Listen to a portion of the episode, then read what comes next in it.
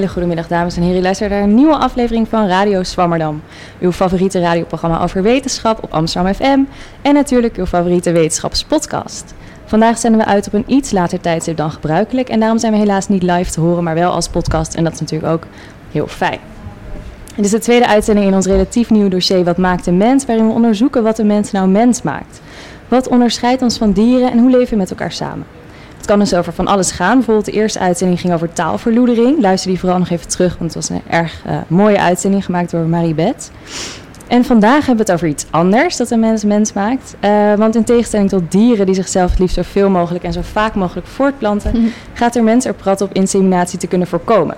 Voortzingen de kerk uit, sterilisatie, de pil, een spiraal of misschien zelfs abortus. Op verschillende manieren staat de mens expres het voortbestaan van de soort in de weg. Mijn naam is Micha Melita en vandaag spreken we met twee wetenschappers die op een bepaalde manier anticonceptie en voortplanting hebben onderzocht. Dat zijn antropoloog Erika van der Sijpt, goedemorgen. Goedemorgen. En rechtsgeleerde Lisette ten Haaf, ook goedemorgen. Ook goedemorgen inderdaad. Heel erg welkom allebei. En mijn medepresentator vandaag is uh, Mirjam van Zuidam. Ook goedemorgen. ook goedemorgen Mirjam, ook leuk dat jij er bent. Um, Erika, jij bent uh, antropoloog en jij deed onderzoek in Roemenië naar hoe vrouwen omgaan met het verlies van een kind. En jij beschrijft deze moeders in je artikel um, als angel mothers. We hebben het straks nog uitgebreider over je onderzoek, maar kun je alvast kort vertellen wat angel mothers zijn? Ja, dat zijn vrouwen die hun kind zijn verloren. Ofwel voor de bevalling, dus tijdens de zwangerschap. Uh, ofwel na de bevalling, zodra het kind uh, leeft. Um, en zij zien die kinderen vaak als engeltjes die in de hemel naast God uh, leven. En daarom noemen zij zichzelf de moeders van engeltjes. Wat mooi. Nou, we gaan straks meer horen over jouw onderzoek. En uh, ook de gast is Lisette ten Haaf. Zij promoveert uh, aan de faculteit Rechten aan de VU. En jij doet onderzoek naar de rechten van ongeboren kinderen. En eigenlijk specifieker over of we ongeboren kinderen kunnen zien als mensen voor de wet. En waarom is dat belangrijk? Nou, als we kunnen inmiddels steeds meer voorspellen wat voor schade een kind zou kunnen uh, leiden als het eenmaal bestaat. Bijvoorbeeld door een genetische aandoening of door de ouders die eigenlijk helemaal niet geschikt zijn om een kind op te groeien. Dus we zijn ook steeds meer op zoek naar juridische maatregelen om die schade te voorkomen. Maar als je wilt dat het recht anticipeert op zo'n nog niet bestaand kindje, dan moet het kindje eigenlijk ook een plaats hebben binnen het recht. Dus past het eigenlijk wel binnen de begrippen die we nu hebben om zo'n kind te kunnen adresseren. Ja, oké. Het gaat eigenlijk inderdaad over recht van iemand die nog niet bestaat. Best abstract wordt het dan. Dat gaan we zo meteen uh, eens even uitpluizen. En natuurlijk uh, Mirjam. Ook goedemorgen en leuk dat je er bent. En jij maakt een hele mooie reportage. En daar gaan we eerst even uh, naar luisteren. Kan jij hem zelf inleiden? Ja, um, nou ja, toen we eigenlijk besloten om de uitzending over anticonceptie te maken... toen was eigenlijk het eerste wat in mij opkwam een soort van trend die ik zie onder mijn eigen vriendinnen. Allemaal zo 25 plus. Uh, en die opeens allemaal stoppen met anticonceptie. En iets waar ik me eigenlijk heel erg over verbaasde. Dus ik maakte een reportage om eens uit te zoeken... hoe zit dat nou eigenlijk? Goed, laten we luisteren. Yes. Het is een soort van... Ik kan het een beetje omschrijven als een gevoel... wat niet bij jou hoort, maar wel in je lichaam zit.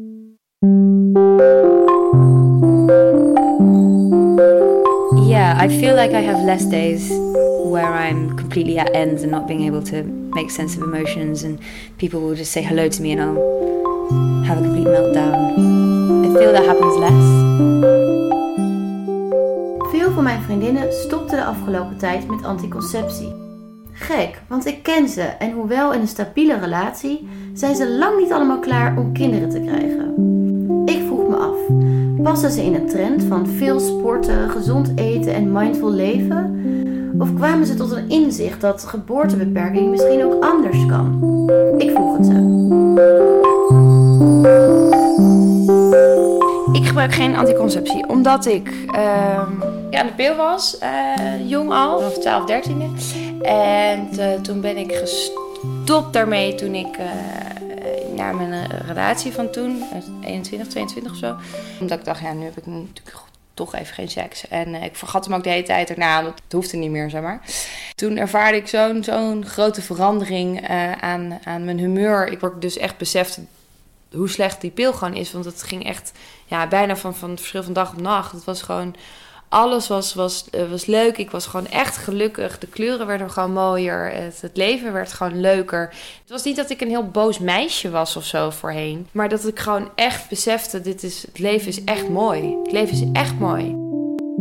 And I tried several pills, and it just got to the point where I was sick of feeling depressed or out of control of my own emotions, not being able to understand why I was feeling down a lot of the time and it wasn't until many, many years of taking the pill that all these veils were taken off and things became clear as to maybe why I was feeling so rubbish. And it's hard to notice. It's hard to notice what makes you feel bad because it's so deeply entrenched in your routine. You do it every morning, and you've done it every morning for years and years, probably.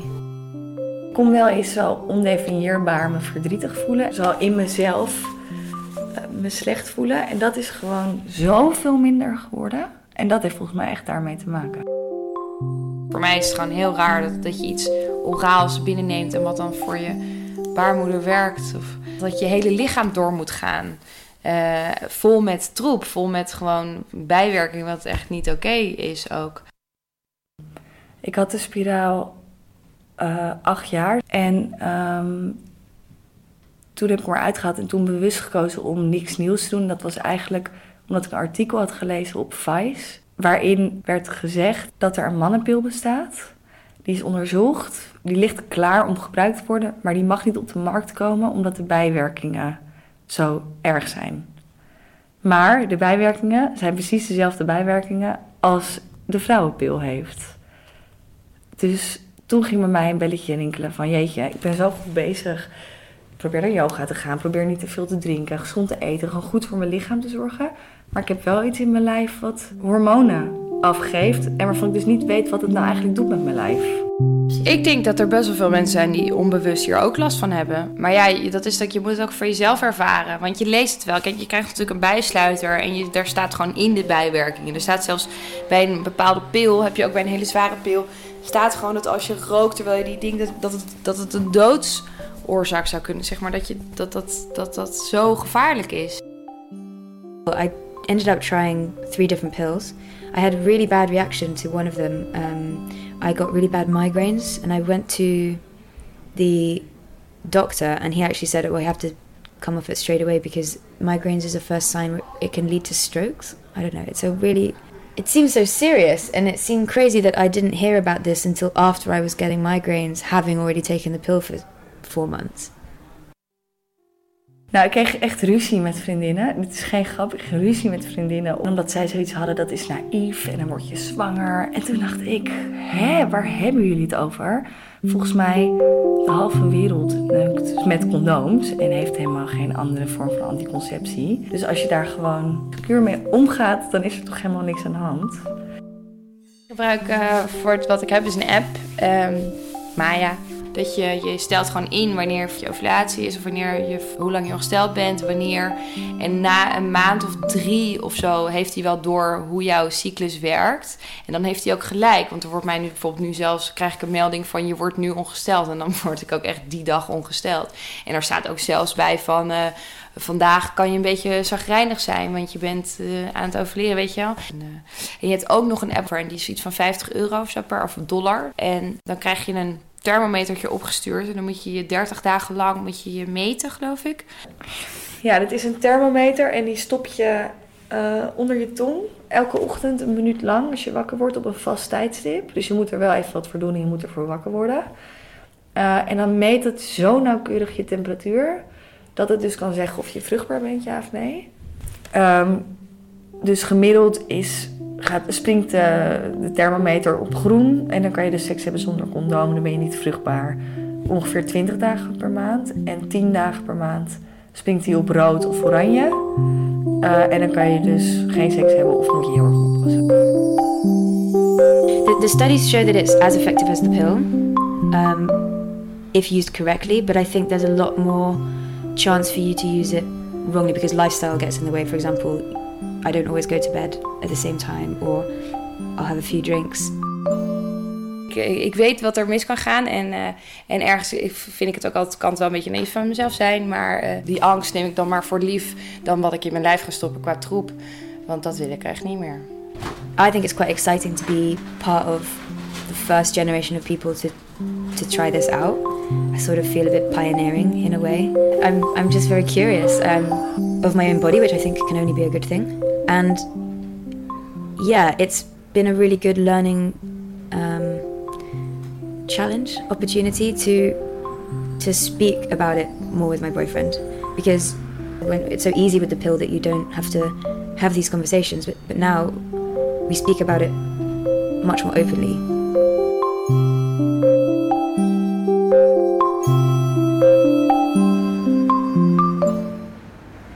Ja, we hoorden reportage van uh, Mirjam over haar vriendinnen die eigenlijk allemaal uh, stoppen met anticonceptie. Dankjewel voor de reportage. Een best wel actueel onderwerp volgens mij. Um, ja, ik dacht meteen aan uh, de het onderzoek van uh, Erika in Roemenië. Want jij zag ook een vrouw of een groep vrouwen die steeds meer met hun gezondheid bezig zijn. Zie je daar ook dat zij stoppen met anticonceptie om die reden? Klopt. Um, ja, ik, ik denk dat dat wel in die trend ook past. Hoewel in Roemenië in de algemene zin toch ook wel uh, wijdverbreide zorgen bestaan over de bijwerkingen van anticonceptie. En dat denk ik, nou, dat ben ik in meerdere contexten tegengekomen. Dus dat is zeker niet specifiek Roemeens. Maar um, daar is binnen de Roemeense samenleving inderdaad een groeiende groep uh, hoogopgeleide, bewuste vrouwen. Die zich uh, afzetten tegen alle technologische uh, veranderingen en grotere machtsstructuren in de samenleving. Mm. Uh, die hun lichamen beïnvloeden. En daar hoort bij dus um, nou ja, op natuurlijke wijze zwanger worden of zwangerschappen voorkomen. Uh, natuurlijk eten, um, alles zoveel mogelijk natuurlijk houden. Ja. ja. Je vertelde ook dat inderdaad veel vrouwen niet meer vaccineren of hun kind niet meer vaccineren. Klopt, dat is op dit moment een hele happening eigenlijk in Roemenië. Uh, omdat je gewoon ziet dat die groep vrouwen uh, consistent vaccinaties en iedere vorm van medische interventie weigert. En daar beginnen ze in Roemenië nu de gevolgen van te zien. Er zijn uh, meer dan in andere Europese landen sterftegevallen op dit moment vastgesteld. Ja, dus het is ook een beetje gevaarlijk, die hele te natuurlijke levensstijl. Het heeft, ja, het kan extreem ja. gevolgen hebben op een bepaald... Zeker als in de samenleving de zorg ook zelf al uh, niet optimaal is. Ja. En, en uh, in gevallen van, ja, in noodgevallen daar ook weinig andere opties voorhanden zijn. Dan is het wel een, een, een hele grote keuze om te maken. Om te zeggen van, nou, ik ga dat risico toch nemen. Ja, precies. mijn kind niet, ja. Maar inderdaad, er zijn ook, uh, nou ja, zoals deze vrouw in de reportage, die echt negatieve gevolgen ervinden van het nemen van anticonceptie. We hebben het zo meteen over verplichte anticonceptie. Dat is dan eigenlijk ook in dit licht gezien best wel vreemd. Want ja, wat vind jij daarvan, Lisette, dat je dan eigenlijk mensen iets oplegt wat mogelijk voor hun gezondheid wel heel schadelijk is? Ja, dat maakt het hele thema ook extra complex inderdaad. Want nou ja, bijvoorbeeld een spiraaltje laten inzetten, daar hebben veel vrouwen al een hele vervelende ervaring mee. Laat staan als dat onder dwang gebeurt. Ja. Dat is inderdaad de vraag van ja, hoe wil je dat voor elkaar krijgen? Wil je zo'n vrouw inderdaad op de behandeltafel vastbinden en zo'n behandeling laten ondergaan? Of inderdaad plat spuiten met hormonen, wat voor haar ook lichamelijk hele ernstige consequenties kan hebben.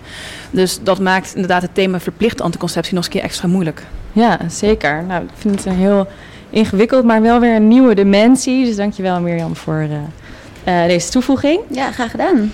En uh, ja, de discussie rond verplicht anticonceptie komt, lijkt elke paar jaar weer een beetje terug te komen. Nu recentelijk uh, wethouder van zorg in, Hugo, uh, in Rotterdam, Hugo de Jonge, die bracht het weer op. Hij spreekt van 10 tot 20 vrouwen waarvoor hij denkt dat dat mogelijk zou moeten zijn in Rotterdam. En dat zijn dan eigenlijk vrouwen die bijvoorbeeld verslaafd zijn aan drugs of om andere redenen niet goed voor een kind kunnen zorgen. En hij zegt eigenlijk niet geboren worden is ook een vorm van kinderbescherming. Wat vind jij daarvan, Lisette? Ja, het is inderdaad begrijpelijk. Wil je een kind uh, voorkomen dat het schade ondervindt door bijvoorbeeld mishandeling? Ja, als het niet geboren wordt, dan zal die schade inderdaad nooit ondervinden. Dus in die zin bescherm je het kind. Maar je beschermt het kind door te voorkomen dat het kind ooit zal bestaan. Ja. Dus ook alle positieve uh, effecten die het kind zal kunnen ondervinden van zijn leven, die ontneem je dan ook natuurlijk. Ja, en tegelijkertijd is het een vorm van kinderbescherming, maar ook wel een hele ingrijpende vorm van kinderbescherming. Want dit druist eigenlijk ook in tegen de mensenrechten van de ouders. Hoe zit dat? Want je hebt het recht om ouder te worden dan? Um, in principe is dat recht erkend door het Europese Hof voor de Rechten van de Mens.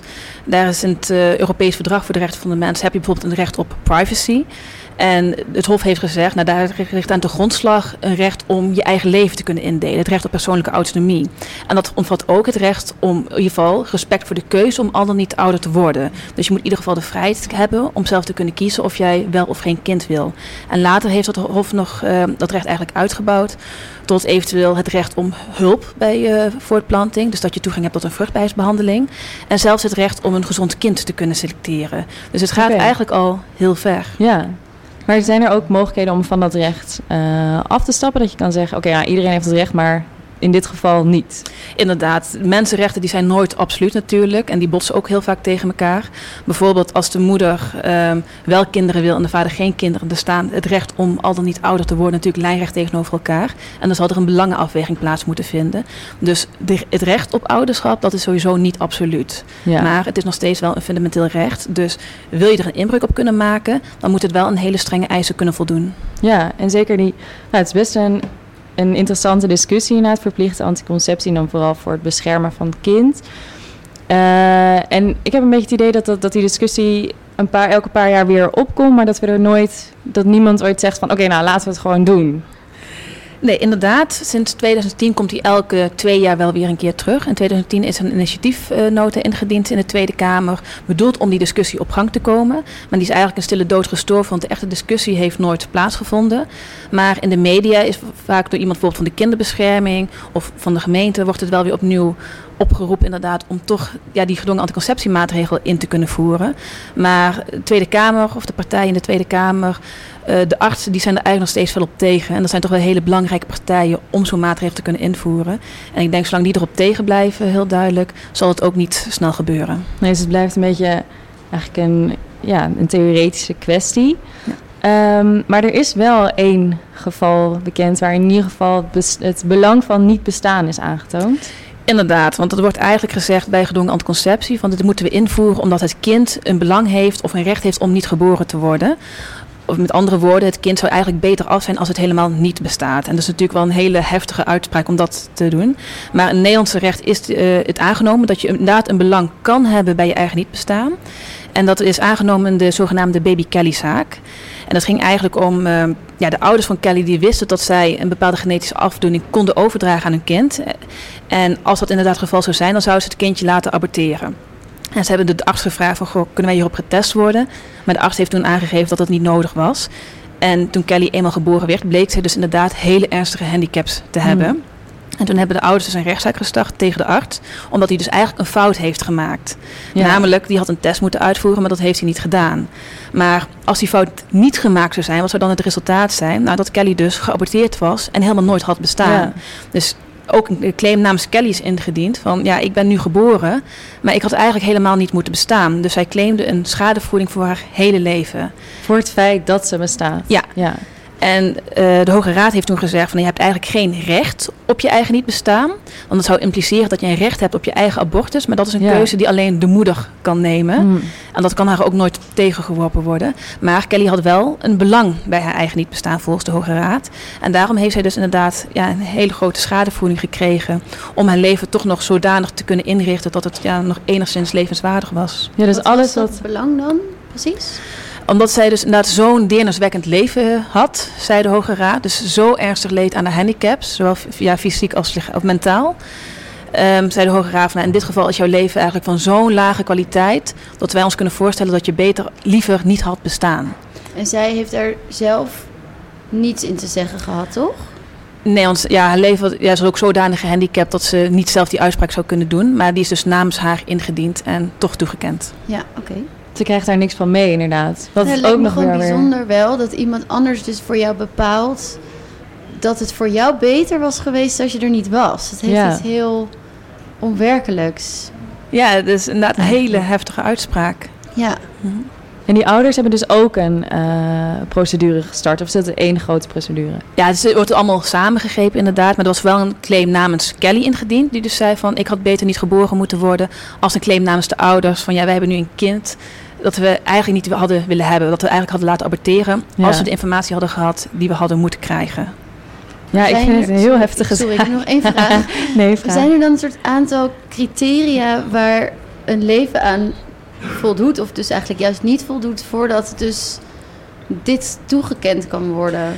Nou, er is, Wanneer is een leven niet voldoende om te bestaan? ja, dat is een, goede, een hele goede vraag. Maar dus eigenlijk gelukkig geen checklist waar je aan zou moeten voldoen. Wil je inderdaad het recht hebben of het belang hebben op je eigen niet bestaan. Maar we gaan ervan uit, of in ieder geval de filosofie gaat ervan uit, dat alleen in de allerergste gevallen, dat stel je voor je zou de keuze voorgelegd krijgen van nou, je bent overleden, maar je mag of nog een keer terug naar aarde, maar onder deze hele ernstige ziekte eh, zou je dan meekrijgen. Of je gaat direct naar de hemel en je zal nooit meer bestaan. En als nou, het gros van de mensen zou zeggen, nou, in dit geval, eh, als we het zouden reïncarneren met deze ziekte, dan zou je toch liever voor het niet bestaan kiezen. Ja, Dus in de meest ernstige gevallen zou je kunnen aannemen van oké, in dat geval kan een mens maar beter niet bestaan. Maar nat- natuurlijk niet iedereen is het daarmee eens, want er zijn ook heel veel mensen die zeggen ja, het leven is altijd waard om het geleefd te worden. Ja. Dus je hebt altijd heb je voordeel als je te leven komt. Dus zo'n schadevergoeding kan je nooit toekennen. Maar weegt in dit geval ook niet het feit dat zij haar hadden geaborteerd, hadden ze geweten dat ze die ziekte had of die af, Ja, afwijking? inderdaad. Want als de fout dus niet gemaakt was, dan had zij niet bestaan. Ja. En ja, dat was dus blijkbaar ook in het belang van Kelly. Want het belang van de moeder, tenminste het was de keuze van de moeder natuurlijk om haar kind dan te aborteren. En de, het rechter gaat dan ook vanuit, ja, de moeder maakt ook die keuze voor haar eigen kind. Dus dan is, houdt ze ook het belang van Kelly, eh, neemt ze daarmee in overweging. ja. Dus dan was het inderdaad ook Kelly's belang om niet te bestaan. Maar bij gedwongen anticonceptie gaat het eigenlijk nog een stap verder, want daar eh, selecteer je nog voordat er überhaupt iets te aborteren valt. Inderdaad, ja, je voorkomt de hele conceptie natuurlijk. Eh, dus je grijpt eigenlijk in in het stadium dat er nog helemaal geen kind bestaat, dat het slechts een mogelijkheid is. Ja, dus hoe doe je dat dan? Want daar gaat jouw onderzoek over, hè? Of, of je Ja. dan kan spreken van een juridisch persoon. Maar er is dan, er zijn zelfs nog niet een zaadcel en een eicel bij elkaar gekomen, zeg maar. Nee, en dat maakt het dus enerzijds ook makkelijker. Want bijvoorbeeld een gedwongen, eh, een gedwongen abortus, ja, dat is helemaal heftig. Want dan grijp je echt in in het lichaam van de vrouw op Hmm. een hele grove manier. En bovendien, er bestaat al een vorm van leven, de foetus. En die heeft op een bepaalde manier ook wel bescherming. Maar zolang er nog geen kind bestaat, kan je ook veel makkelijker zeggen van ja, die moet helemaal nooit bestaan, inderdaad. Want je doodt echt niks mee. Ja. Dus dat maakt het misschien makkelijker. Maar ik kan me voorstellen dat voor de wet het juist weer moeilijker is. Ja, want ehm, ja, waar gaat het nu eigenlijk om? Ze beroepen zich eigenlijk op het belang van het kind. Dus het kind heeft er belang bij om niet te bestaan. Maar dat kind bestaat helemaal niet. Dus hoe kan zoiets dan belangen hebben? Ja. En in sommige gevallen wordt zelf gesproken over een recht om niet geboren te worden. Maar wil jij rechten kunnen hebben, dan moet je dus eigenlijk juridische persoonlijkheid hebben. Dus je moet een ri- juridische persoon zijn. Dan ben je de drager van rechten en plichten. Maar dat word je pas op het moment van de geboorte. Dus juridische persoon die loopt eigenlijk vanaf de geboorte van de mens tot aan de dood met een paar uitzonderingen. Maar een kind dat nog helemaal niet eens verwekt is, dat kan dus onmogelijk een juridisch persoon zijn. Dus dat kan Ja. helemaal geen rechten hebben. En dan zou je kunnen afvragen, heeft dan überhaupt wel een belang bijvoorbeeld? Maar iets dat niet bestaat en ook nooit zal bestaan, ja, hoe kan dat dan eigenlijk een belang hebben? Er is Ja. helemaal geen subject van het belang in dit geval. Ja, wie heeft er belang? Er is geen wie eigenlijk. Inderdaad. En dat maakt het eigenlijk ook heel vreemd om dan te spreken over het belang van het toekomstige kind. Dat dus nooit zal bestaan. Maar waarom is, het, waarom is dit de invalshoek? Waarom wordt er niet gesproken over een verbod op het krijgen van kinderen? Dat is natuurlijk ook heel maf. Mhm. Maar dat lijkt me makkelijker te onderbouwen dan dus het recht verdedigen van iets wat er nog niet is. Inderdaad. Ehm, ja, het, het mooie is natuurlijk van, je hebt, spreekt hier nog steeds over mensenrechten. Dus als je spreekt over een verbod op kinderen krijgen, Dat dan gaat eigenlijk in niet. op het mensenrecht om Ja. al dan niet ouder te worden. En wil je dat kunnen weerleggen of daar een inbreuk op kunnen maken die ook nog eens een keer gerechtvaardigd is, Ja. dan moet je wel met een heel zwaarwegend belang er tegenover staan. En het belang van de maatschappij in zijn algemeen, of het belang van de staat, daar durven we niet in mee te gaan. Want dat is natuurlijk eigenlijk het hele verhaal uit de Tweede Wereldoorlog. De eugenetica-praktijk van de nazi's. Die zeiden ook van ja, sommige mensen kunnen beter niet bestaan. Die spraken zelfs over levensunwertes leven. Vanuit hun eigen Wat belang, hun dat? eigen politiek. Ja, levensunwertes leven is dus echt het leven dat het niet waard is om geleefd te Hmm. worden. En zij passen natuurlijk op een hele andere categorie mensen. ja, maar dat kan je als overheid natuurlijk gewoon niet bepalen eigenlijk. Wie er wel en niet mag leven. Nee, eigenlijk niet. En daarom probeert ze nu dus om te bu- buigen naar het belang van het kind. Ja. Want dat spreekt in ieder geval ook op een emotioneel niveau iets aan. Namelijk een kind dat niet voor zichzelf kan opkomen. uh, dat zichzelf niet kan beschermen en dat eigenlijk ja, heel kwetsbaar is. Ja, dat je dat wil beschermen, dat is in één keer een stuk uh, makkelijker te verteren ook. Dan dat je zegt van ja, het is gewoon beter voor de maatschappij, want zo'n kind kost te veel geld. Dus door het, ja, de een beroep op het belang van het kind, sta je in ieder geval retorisch heel sterk. Maar het is heel moeilijk om daar een logisch kloppend argument van te maken. Er is er een mogelijkheid om daar een logisch kloppend argument van te maken? Um, nou ja, in het geval dat het kind dus al geboren is en dus inderdaad een juridische persoon is met rechten en plichten en belangen, dan kan je achteraf wel zeggen van, nou ja, het kind had dus belang bij om niet te bestaan. En dat kan je dan ook doen om een schadevergoeding toe te kennen. Uh, want ja, in het geval van Kelly is het niet, uh, was niet het doel om de fout te herstellen. En met, nee. met andere woorden, om Kelly dus alsnog te euthaniseren. Nee, het ging om een schadevergoeding. Dus er is ook een totaal ander belang stond op het spel.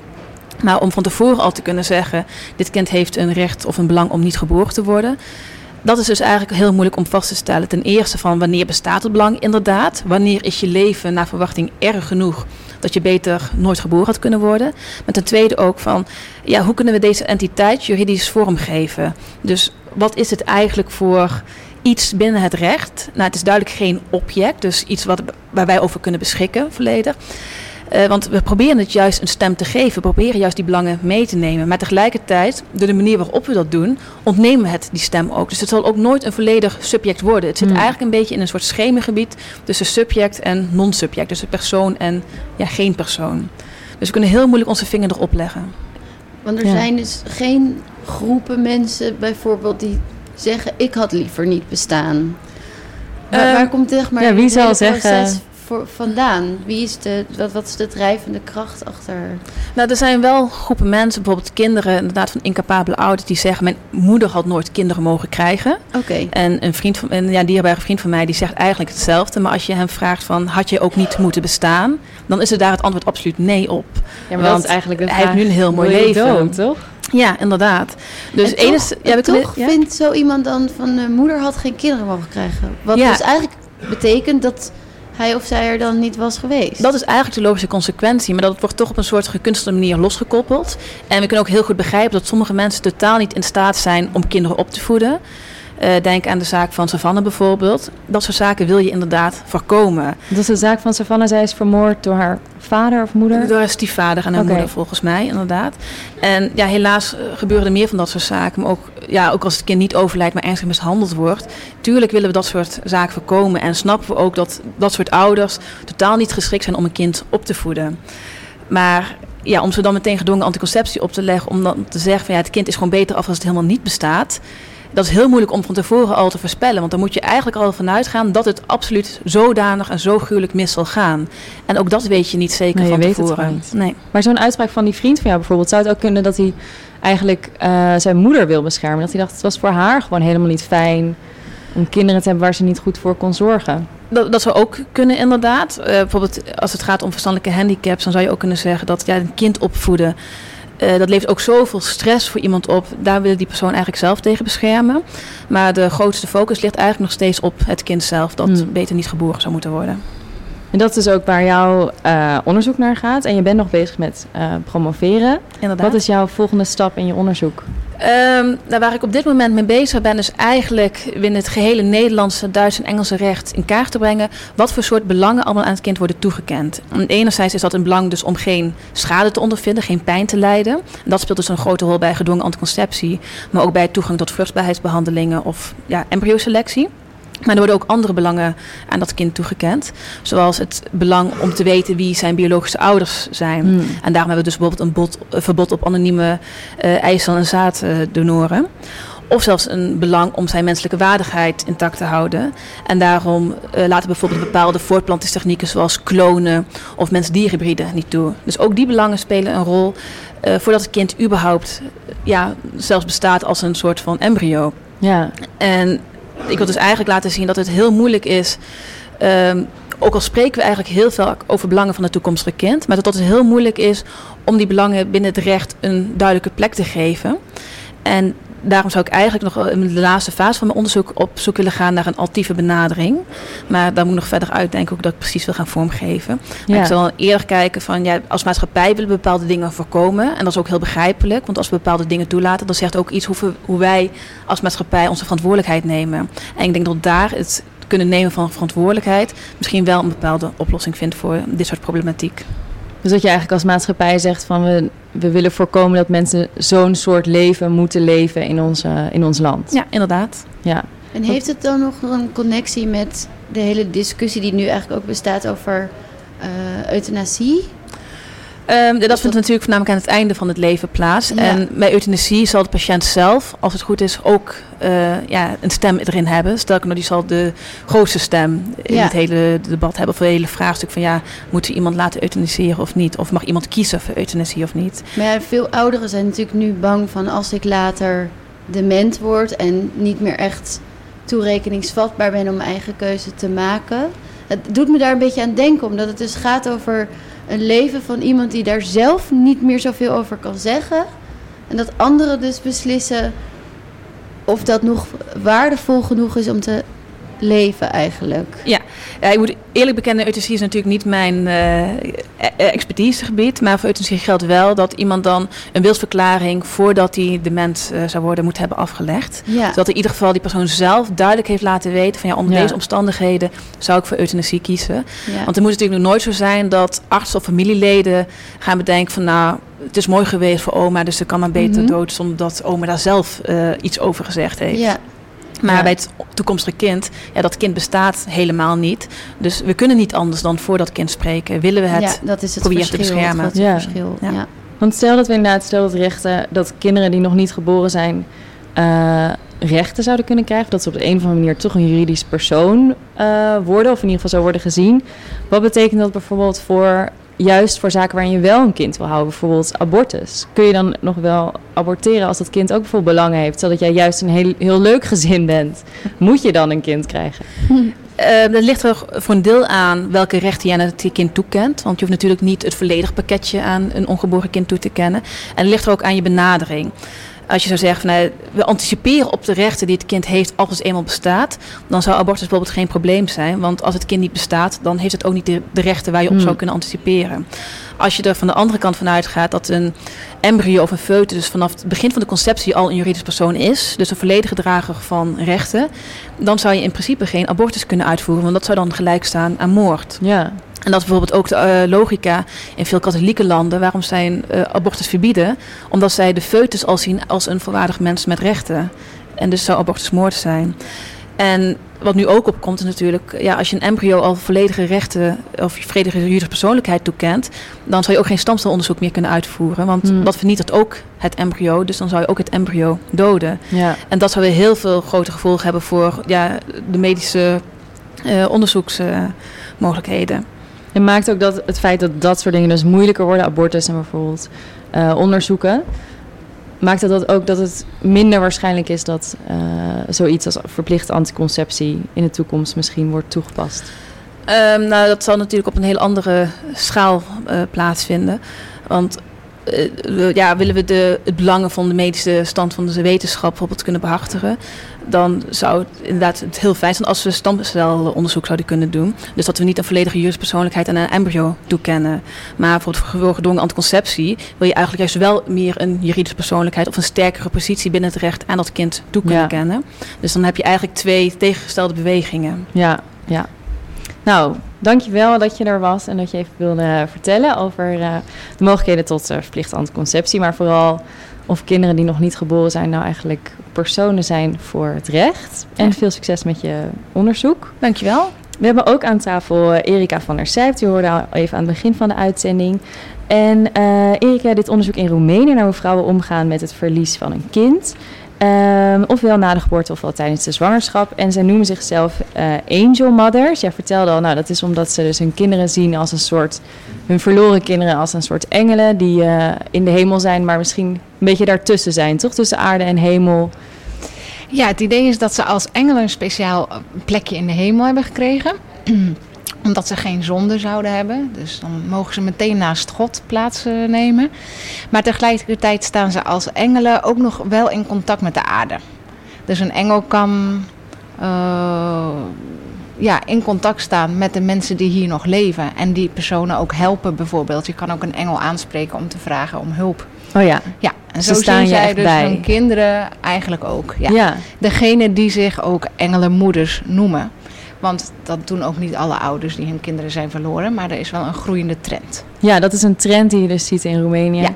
Want is het... ehm, ja, hoe groot is de kindersterfte in Roemenië? Uh, nou, op dit moment, als we het hebben over kinderen uh, tot vijf jaar, dat is eigenlijk uh, de definitie van kindersterfte, van, van 0 tot 5 jaar, dan is die sterfte ongeveer vier keer hoger dan in Nederland. Oké. Okay. Dus dan komt het neer op 12 tot 13 kinderen per duizend levend ja. geborenen die sterven voor hun vijfde levensjaar. Ja. Dus dat is nog best wel wat hoger dan in Nederland. Dat is hoger dan in Nederland. Waar ja. wijd je dat aan of waar zou dat? Ja, ik denk dat het een komen? hele complexe materie is sowieso. Um, dat begint natuurlijk altijd dus de zwangerschap met goede zwangerschapszorg. En um, ja, zorgen dat kinderen gezond geboren kunnen worden. Dat is in Roemenië iets minder vaak het geval. Dus er worden al meer kinderen met afwijkingen of ziektes geboren. En dan na uh, de geboorte, als een kind ziek wordt, dan moet je naar het ziekenhuis. En de zorg is in Roemenië voor een bepaald deel van de bevolking toch um, ja, niet heel toegankelijk of niet heel goed. Dus als je dan een probleem hebt, dan valt het moeilijk op te lossen. Hoe is dat verdeeld dan? Je zegt een deel van de bevolking heeft ja, moeilijk kijk, ja, in, uh, toegang. In, uh, de, de, laten we zeggen, de rijkere Roemeen die kan naar een privékliniek gaan en voor de zorg betalen. Uh, en daar is de zorg vaak ook wel iets beter. En de armere Roemeen die, die moeten doen met de staatsziekenhuizen. En daar is de zorg sinds de revolutie uh, best wel ja, verslechterd. Terwijl tijdens het communisme was de zorg daar beter. Zo wordt daar nu wel over gesproken, ja. Um, en het was ook wel een van de speerpunten van het communistische regime... om wel gratis zorg in ieder geval aan te bieden aan iedereen. En vooral op het ge gebied van moeder- en kindzorg lag er een, een, een uh, specifieke nadruk. Dus daar werd wel voor gezorgd dat kinderen gevaccineerd werden en goed behandeld werden. Mm. En als ik nu kijk van wat ik nu van mensen hoor, dan is het toch wel een soort van uh, nostalgie voor de goede ja. tijden tijdens het communisme, wat de zorg betreft. Wat de zorg betreft ja. in ieder geval.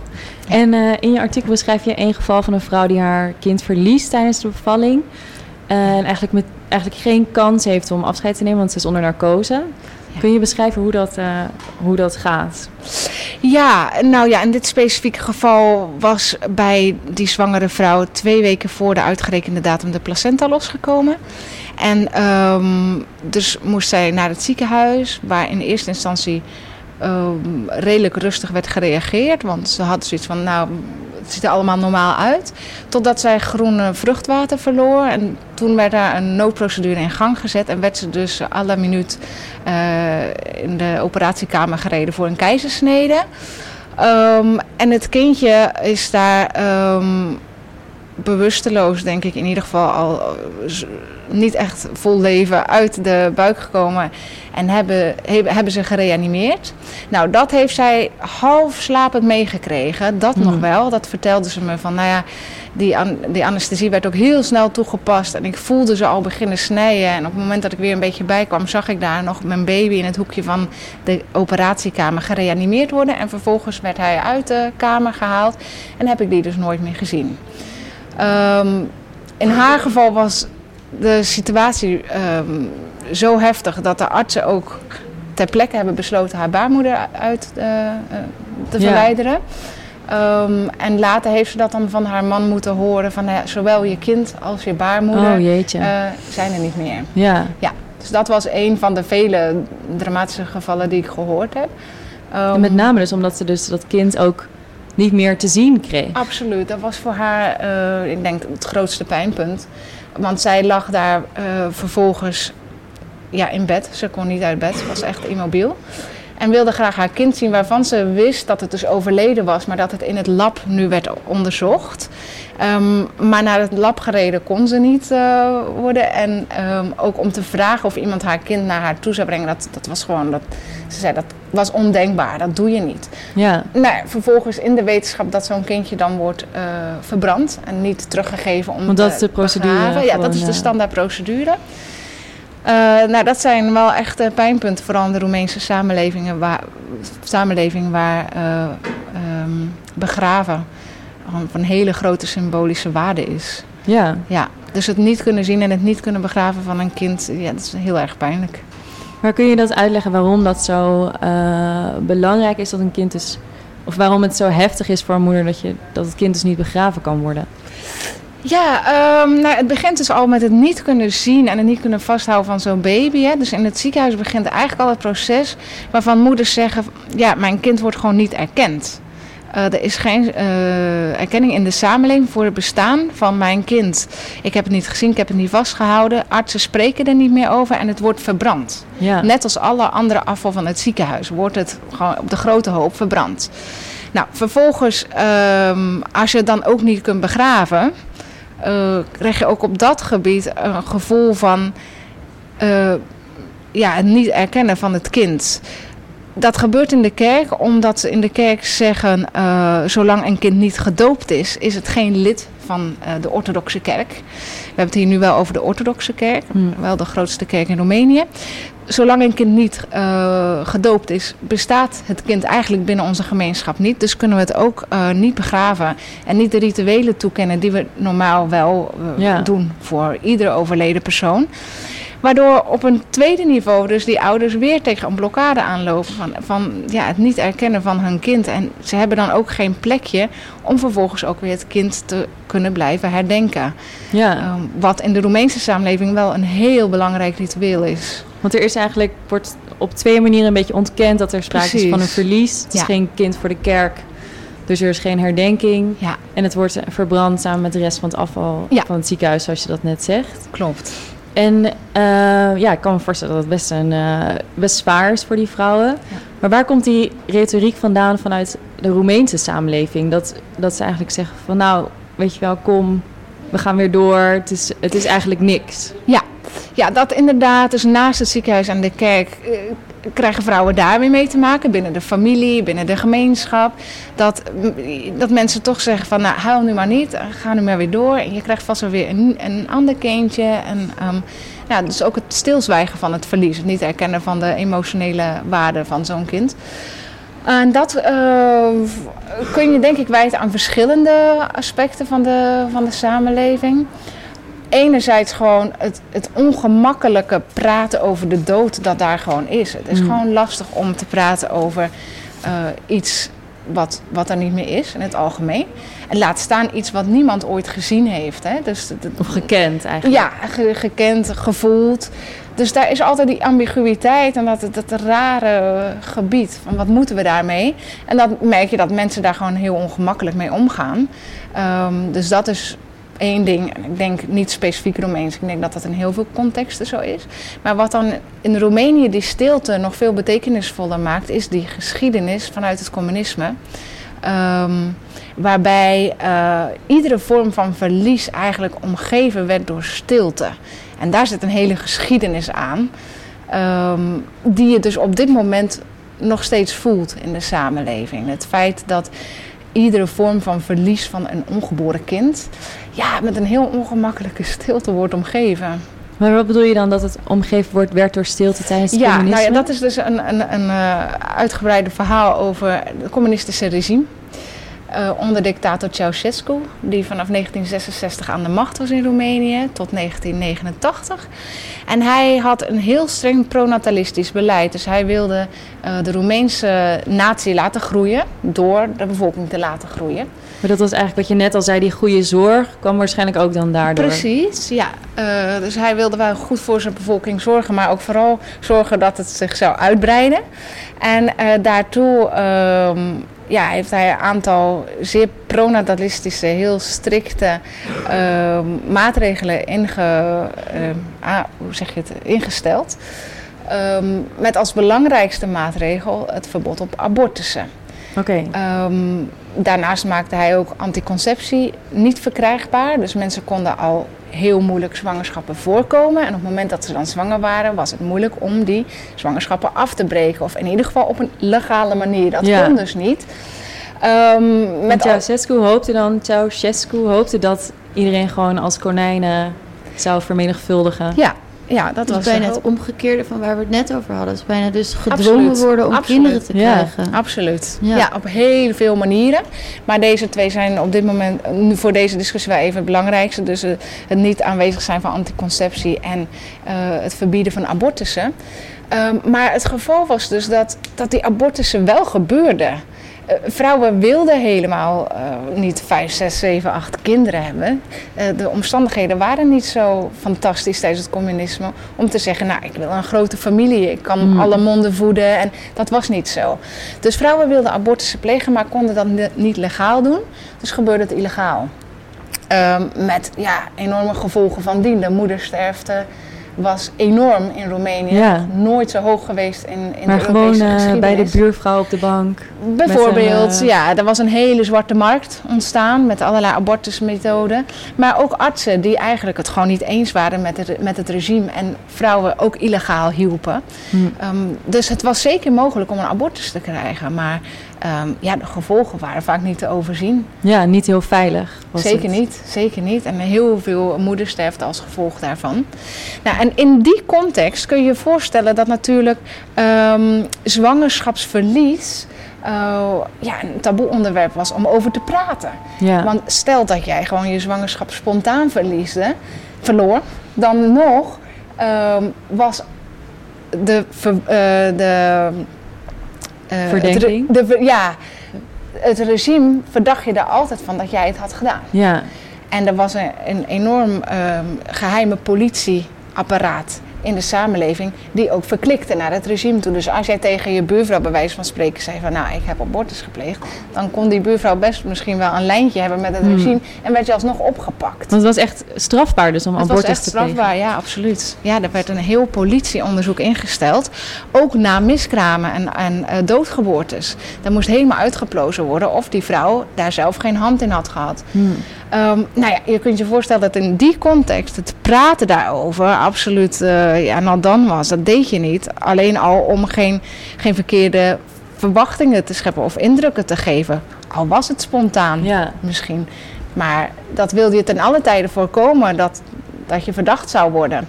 En dus toen was daar een enorme stilte rondom zwangerschap in het algemeen. was een heel kwetsbaar onderwerp. Maar vooral het verlies daarvan. Ja, ja en, dat, dat merk je, nog steeds dat merk je nu nog steeds wel. Dat, uh, dat er gewoon een hele ongemakkelijke stilte is rondom dit uh, onderwerp. Ja, rondom ja. het verliezen van... Uh, en die angel mothers, of die engelenmoeders... Uh, hoe passen zij dan binnen dit verhaal? Want zij zijn dus wel heel bewust bezig met het verlies wat ze hebben gehad. Ja, dat klopt. Nou ja, zij lopen eigenlijk tegen die stilte heel erg aan. Het is een groep van vrouwen die zichzelf heeft. Die, die eigenlijk samen een, een NGO hebben opgezet. Uh, om dit soort zaken ook bespreekbaar te maken en daar ook tegen te vechten, tegen die stilte in de samenleving. En waar die dan precies vandaan komt, daar houden ze zich minder mee bezig. Ze erkennen wel van dat leeft al vanuit het communisme en dat gaat maar door. En we zien het op ziekenhuisniveau, in de kerk, in de samenleving.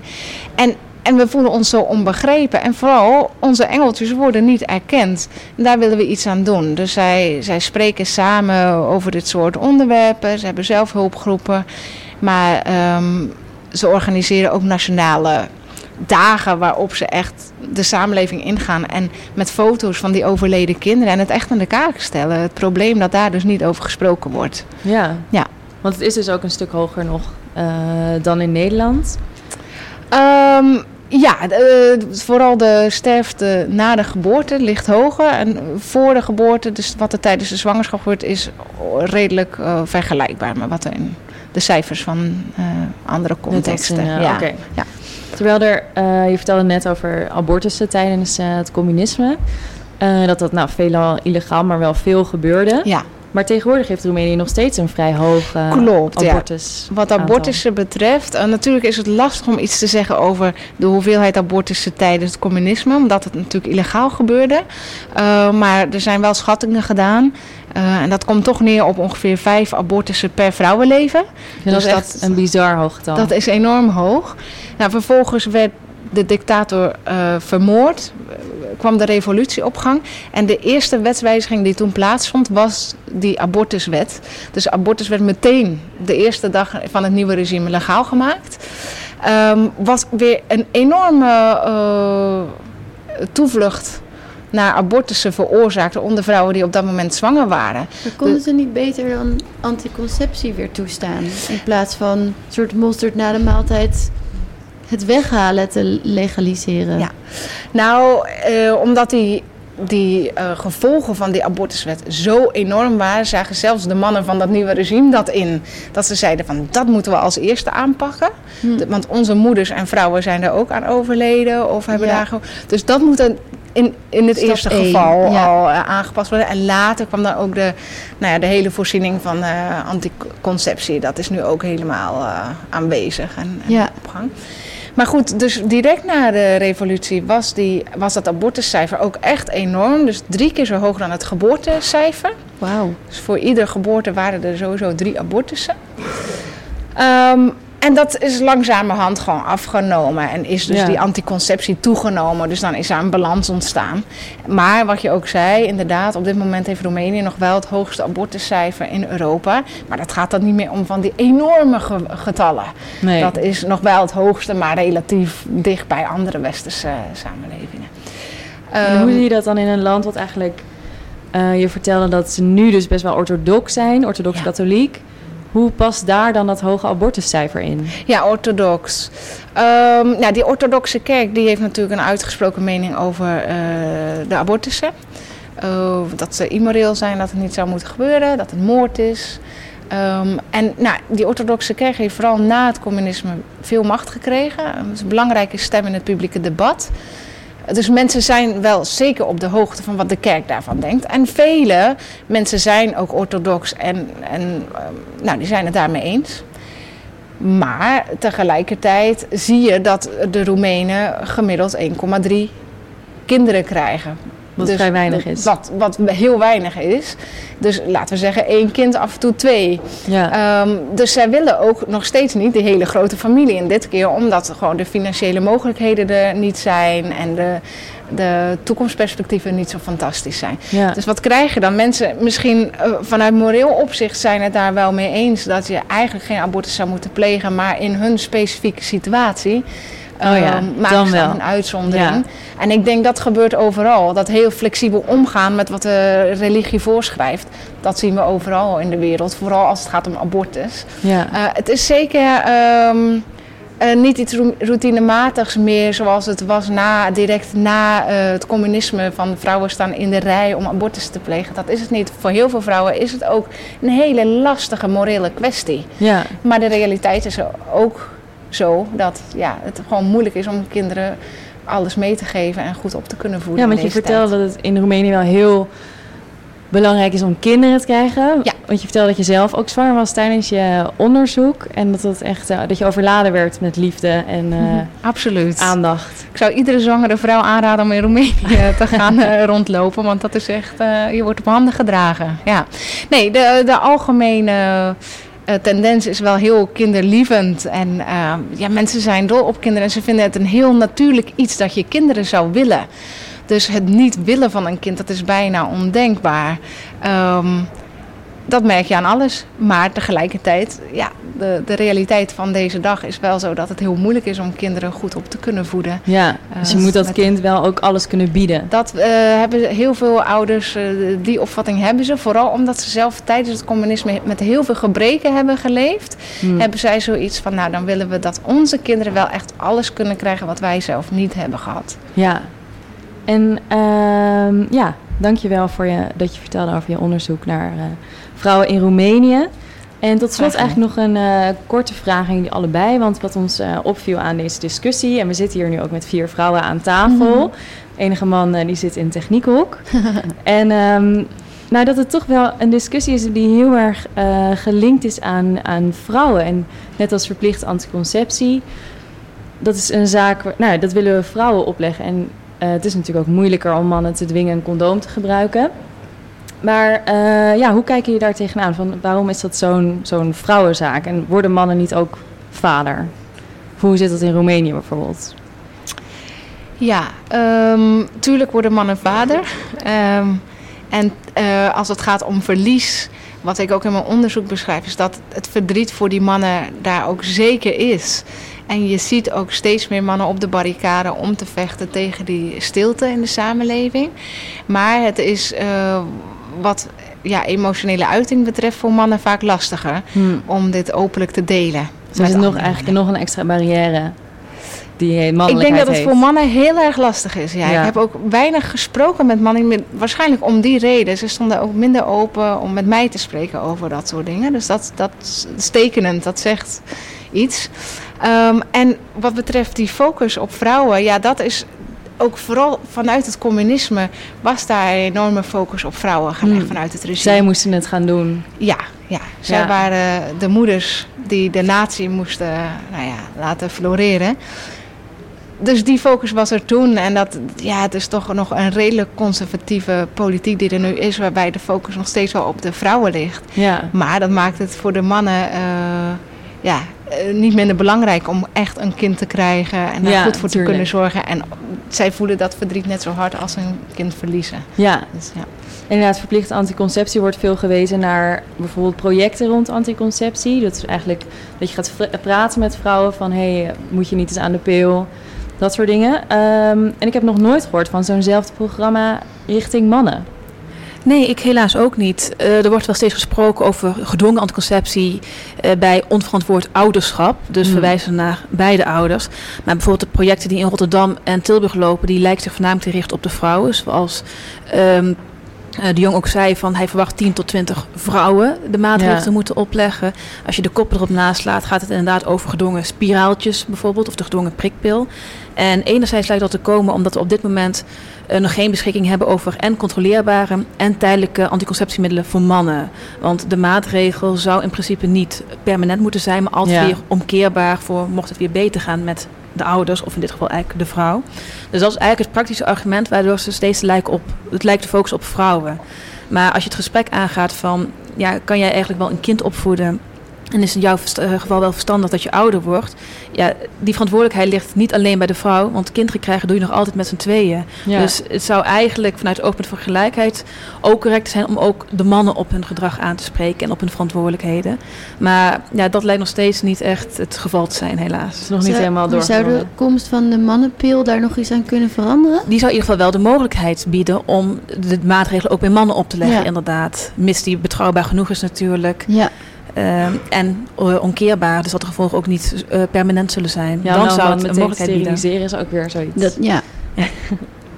Nou, en we zijn alweer bijna aan het einde gekomen van deze uitzending. Het ging weer vreselijk snel. Bedankt Lisette ten Haven en succes met de rest van je promotieonderzoek. En Erika natuurlijk ook bedankt. Erika van der Sijp, antropoloog aan de UvA. Mirjam, dankjewel voor het maken van een prachtige reportage. En Luc Brands in techniek ook bedankt voor het beheren van de knoppen. Onze enige man vandaag in de uitzending. Maar die hadden we ook nodig, want een reportage maak je ook eh, met, of een eh, uitzending maak je ook met z'n allen. En mijn naam is Micha Meniet en ik heb deze uitzending met veel plezier gepresenteerd. En dit is ook mijn laatste uitzending voor Radio Swarmerdam. ja, ze moeten jou ook bedanken, Misha. Ja. Bedankt voor twee super interessante jaren radio. Wat ga je nu doen? Ehm, ik ga even afstuderen en dan ga ik heel lang op vakantie. Dat is eigenlijk het eerste plan.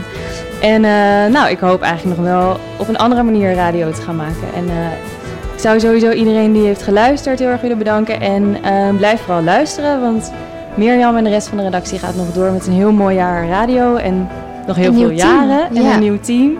Dus het wordt allemaal, het zal maar dan blijven staan. Het wordt nog veel leuker. En ehm, hou onze website in de gaten of abonneer via iTunes en Stitcher of waar je dan ook podcast luistert. En tot eh, ziens, tot horens en een fijne zondag. Fijne zondag.